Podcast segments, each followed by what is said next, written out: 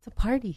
It's a party in the USA. Oh Hi everyone, it's Harjit and Margaux in the studio. It's been the two of us for the past couple of weeks, right? Yeah, that's because Bushra and Lean left us. They Crying left- emoji, crying emoji, crying emoji, crying emoji. That's a lot of crying emojis. For a good reason, though. It's excusable. They left to do their away rotations. So during fourth year, you have the opportunity to go to other medical schools and do a four week rotation in whatever specialty you're considering at a school that you really want to get into or want to explore. So it's a great opportunity. So right now, Bushra and Lean are on emergency medicine rotations away, far, far away from us. So Bushra's at Duke University in Durham, North Carolina. Woo woo. Okay, we're going to call her. There's a lot of coordination going on here. I know, Chloe, this is fancy.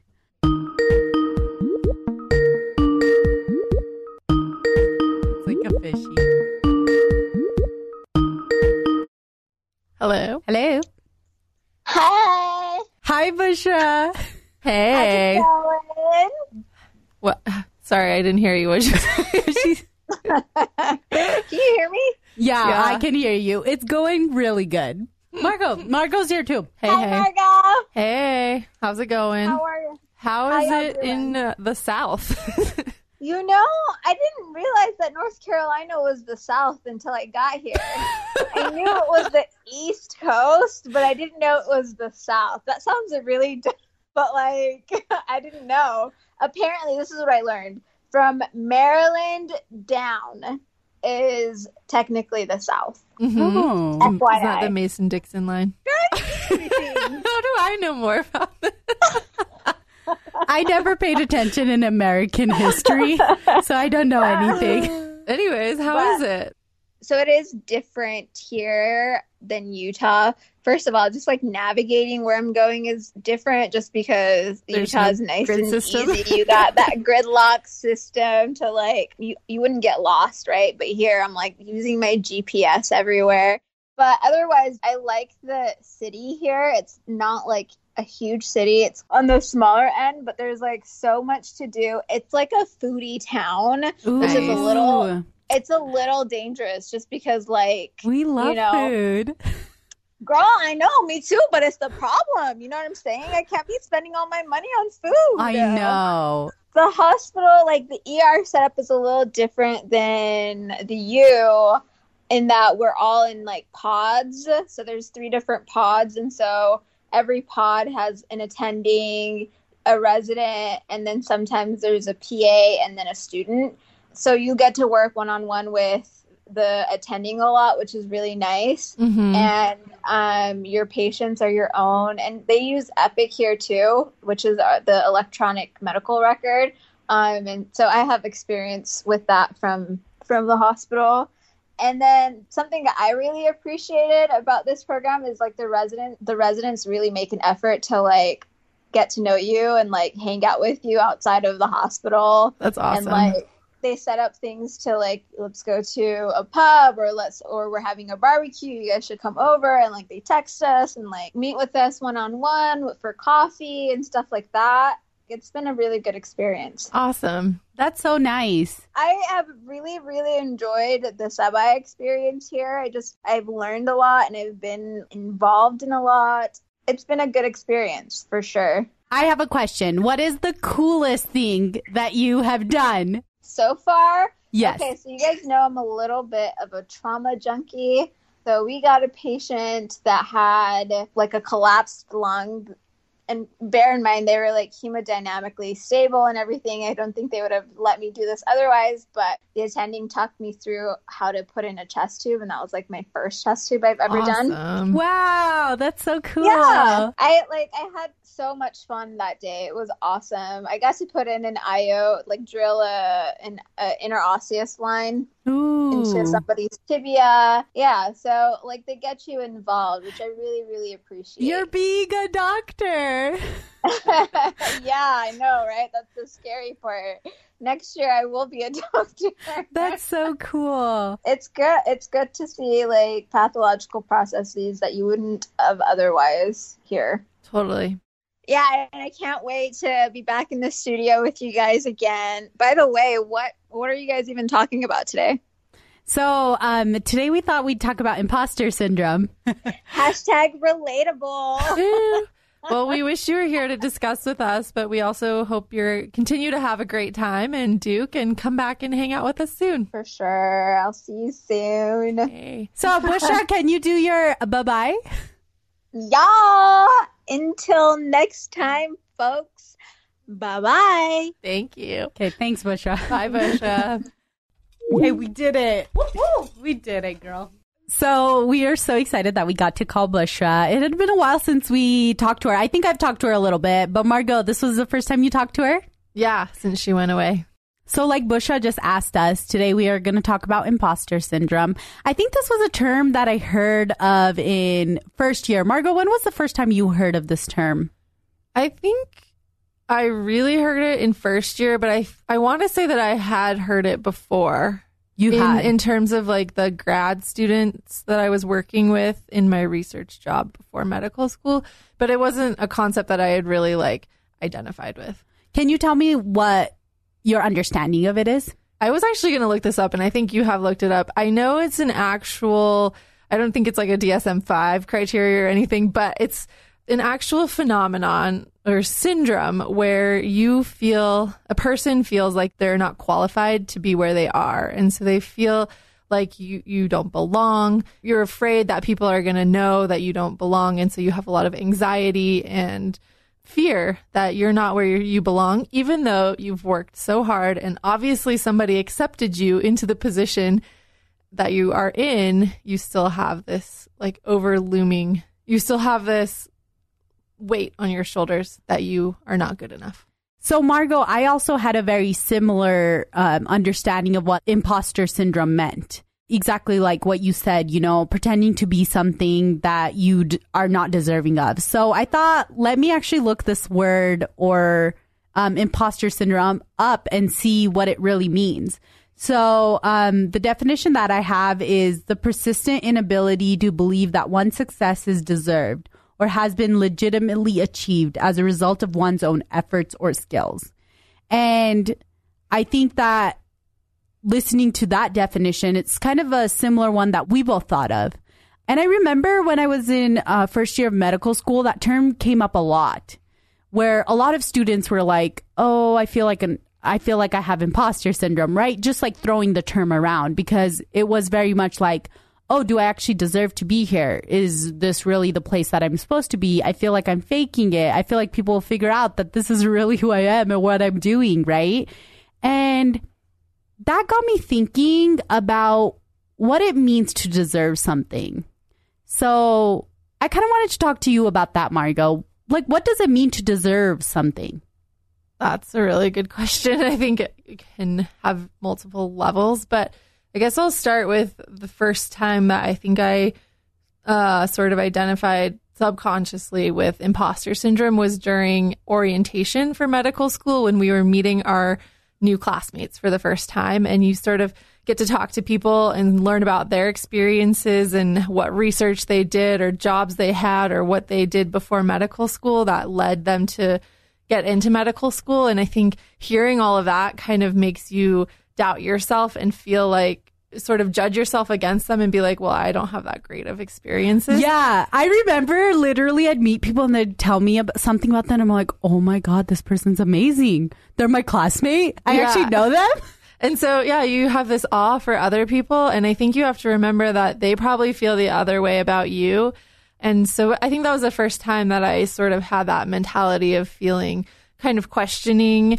Um, but at the same time, I also thought it was really cool, like you just said, Harjit, that to hear about the, the diversity of experiences that our classmates had, you know, anything from traveling to being a ski bum to having like a PhD. And so it was nice to also recognize that like not everyone had the same story. And- Right. And so in a way, if you could like bring your mind there, you can appreciate that you were selected because you have unique experiences, ideally, right? That's what the admission process does. Um, but so back to your question, what does it mean to deserve something? I think is really heavy. yeah. And that's, I think, kind of what I wanted to touch on because what does it mean to deserve something is heavy and it is multifactorial and it might be different for different people. And then you also have to understand that when we get something, we're a part of an institution, right? We're a part of an educational institution. There's a medical institution. There's a government institution. There's a, you know, like so many different institutions that kind of qualify people for they deserve this or they deserve that or they don't deserve this or they don't deserve that. I think it's interesting that we jump to this conclusion that, oh, we don't deserve this, right? Mm-hmm. But then to really think, what does it mean to deserve something, right? Yeah. And I think that's where the power lies that we need to um, empower ourselves to feel like we do deserve the things that will lead us closer to our passions or to be the person that we want to be you know? Mm-hmm. So, yeah, on a surface level, I think for medical school, what does it mean to deserve is in the application, right? You get the target MCAT score, the target GPA, you check off all the classes that you're supposed to have taken and get good grades in them. And on top of it, you're volunteering at like 15 places and you're doing research. Like, I think that's what a lot of people think on the surface level it means to deserve it. But when you think deeper, does that mean that the person who had to take the MCAT three times and study their ass off is less deserving of a spot in medical school than the person who could get a super high MCAT score on the first try? I don't think so. Yeah, and it's all about perspective, right? And that's where I think we even cloud our own lives with perspective in the sense that when I failed my first test in medical school, I was like, I don't know if I deserve to be here. But had that happened to another student, maybe they wouldn't have thought that way, you know? And it's all about our perspective and the way that we see things. Mm-hmm.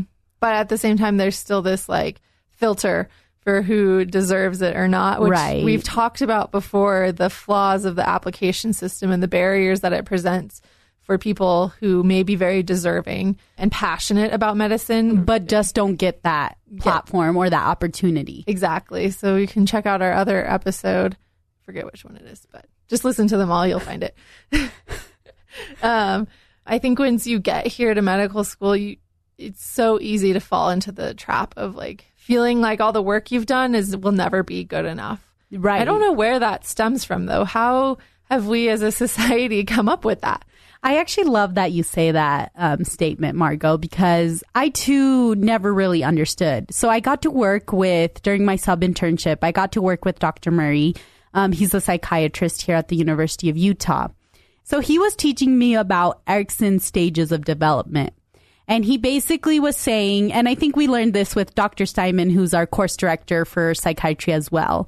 Um, there's several stages that you go through, and it's not that you complete one stage and you've passed and then you move on to the next it kind of carries forward. So if you, for some reason, didn't get all of the outcomes of the first stage, they kind of would follow through to the following stages. He said something that was really impactful to me. He said, Do you remember when you were a kid? And I said, Yeah, I do. Do you remember when you did something?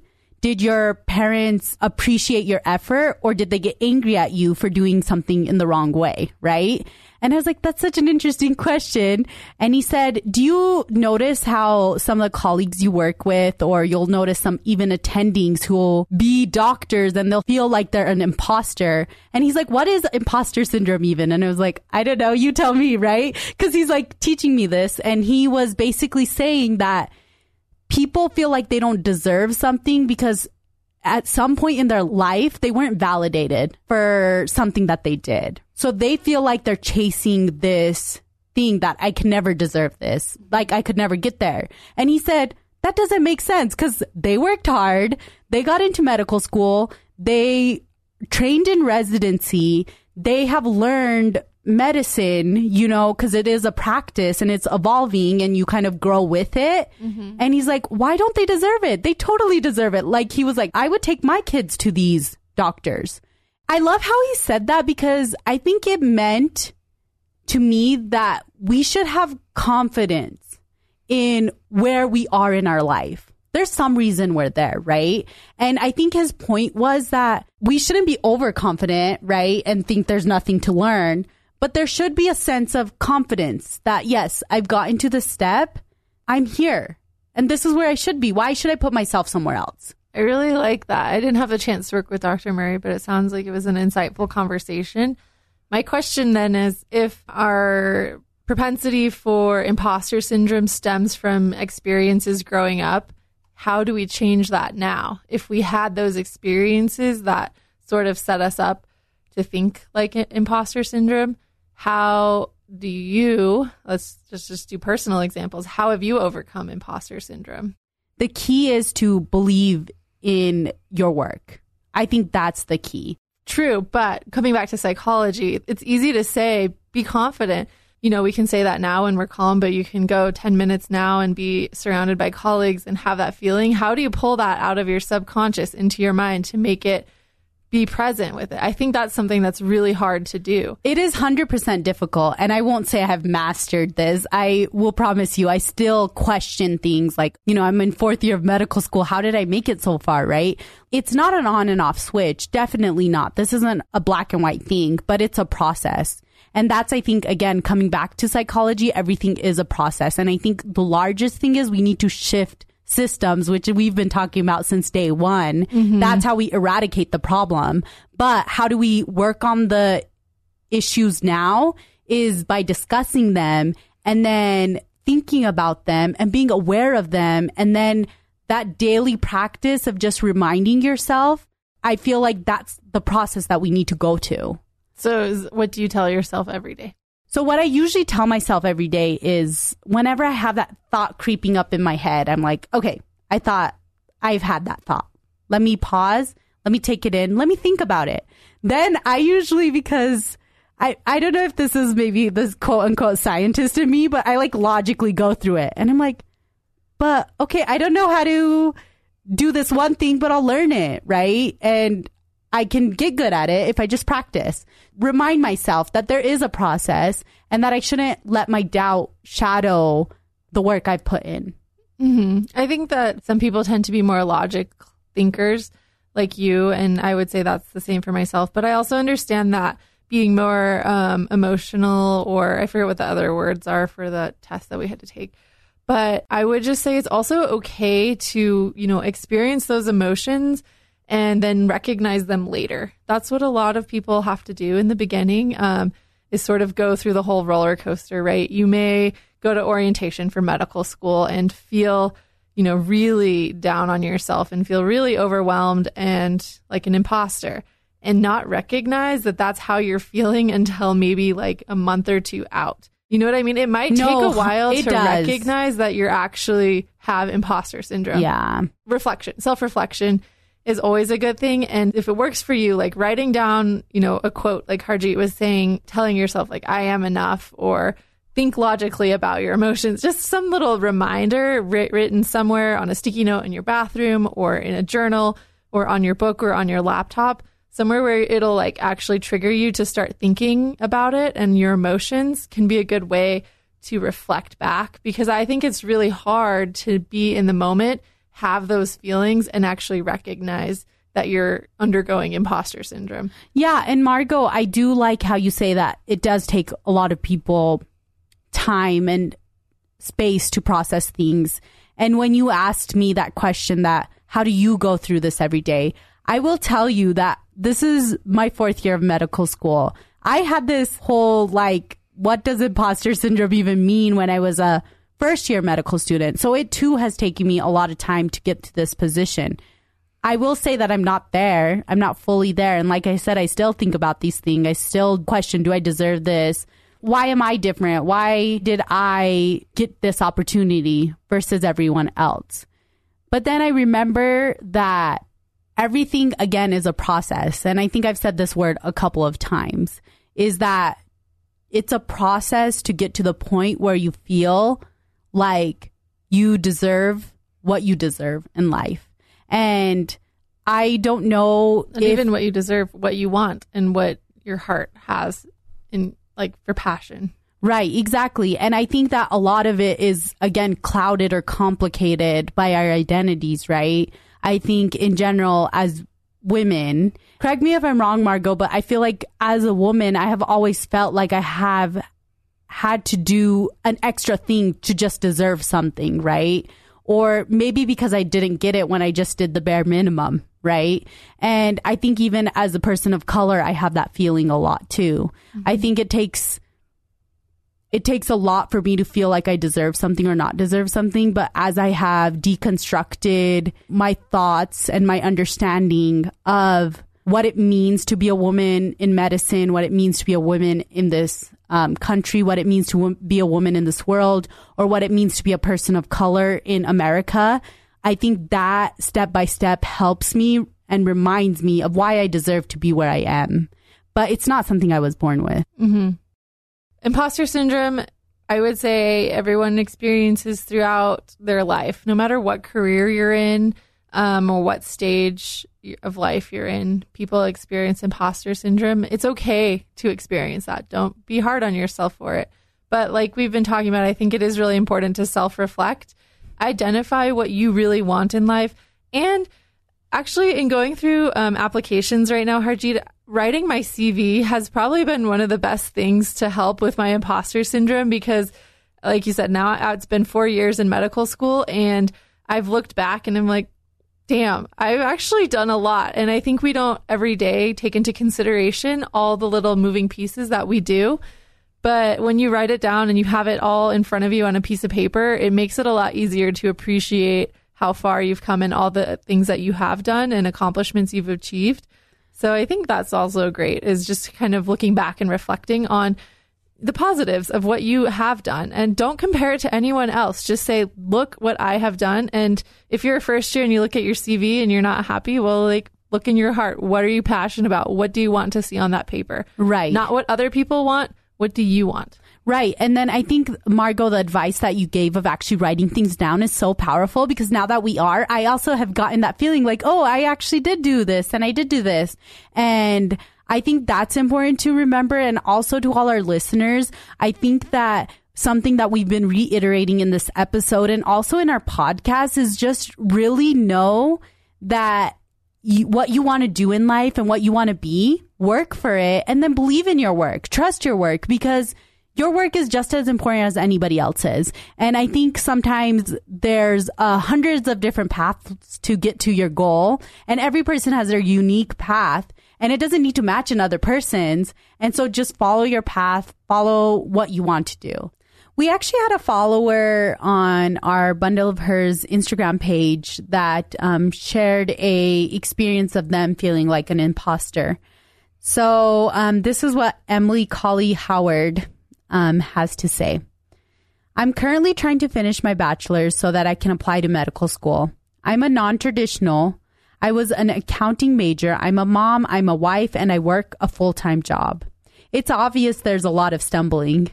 I feel like an imposter almost every day. It's hard to go down this path and have people take my goals and dreams seriously. Maybe because I'm a female or because I have a family. I didn't do so well my first go around in college, but I wasn't passionate about what I was doing. Now I am passionate, but it's a steep climb to get to my goal. It's definitely hard to constantly remind myself of the goal and that I am capable and deserving for a chance. We want to thank Emily so much for sharing this um, experience. And I think it really gels well with everything that we talked about in this episode about what it means to deserve, about being passionate about what you want to do, and really going for it. You go, girl, Emily. Yes. Another thing I think kind of goes with this imposter syndrome is our sort of motto for Bundle of Hers, which is stumbling gracefully through medical school because nobody does it perfectly. Nobody is marching beautifully through medical school. We are all stumbling, some more gracefully than others. Um, but in honor of this motto, we've made pins that you can put on your white coat or what other. They are so cute. Not to self endorse, but they are so cute. They're super cute. We love them. Um, you can check them out on our Instagram. We have a post up with one of them. Yeah, let us know if you want a pin. Also, if you have anything to add, your own story about feeling like an imposter or anything else that you would like to um, hear about or spark a discussion about, we'd love to hear it. We love, love, love all the love you guys give us on Instagram or social media. Um, check us out at Bundle of Hers. Bye bye. so sad. Sorry. Okay, Busha, I can't do it like her. Bye. bye bye. See you later, alligator. There you go.